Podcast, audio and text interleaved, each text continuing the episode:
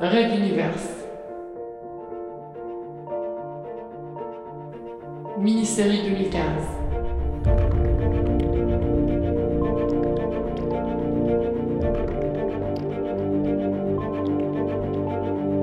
Dualité.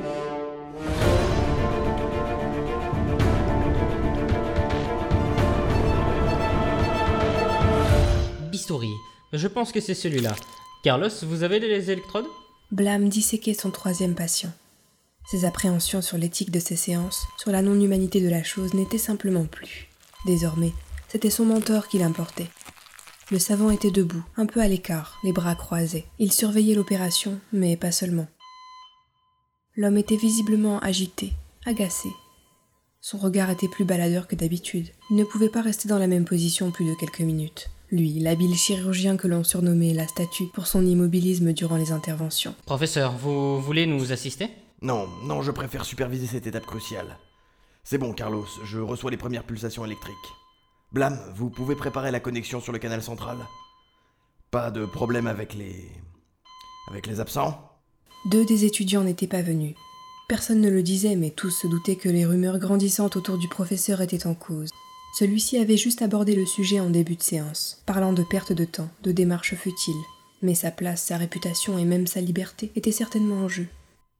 Connexion. Prononça doucement Carlos, l'un des derniers fidèles. Blâme et lui levèrent la tête vers Carmack. Il avait les moniteurs sous les yeux, manipulant plusieurs variateurs à la recherche d'une fréquence résonante, lorsque soudain, une petite lumière verte clignota à côté de la tête du patient allongé.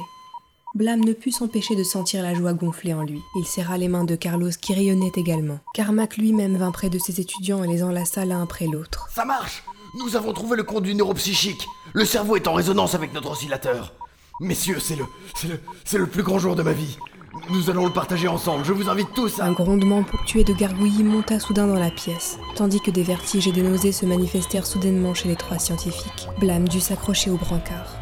Le mental était en pleine crise de tétanie et son pouvoir s'activait. Carlos tomba au sol en s'accrochant à un plateau qui glissa sur lui. Ses yeux étaient révulsés, du sang coulait de ses narines.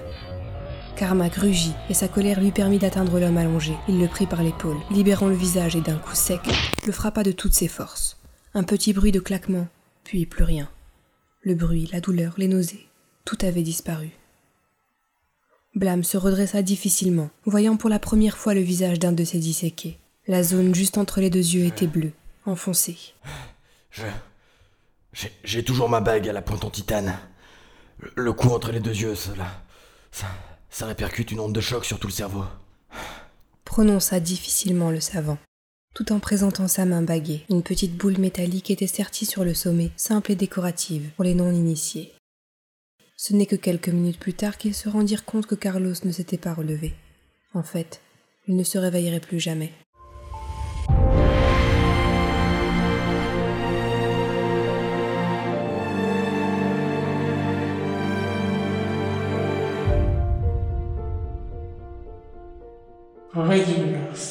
À.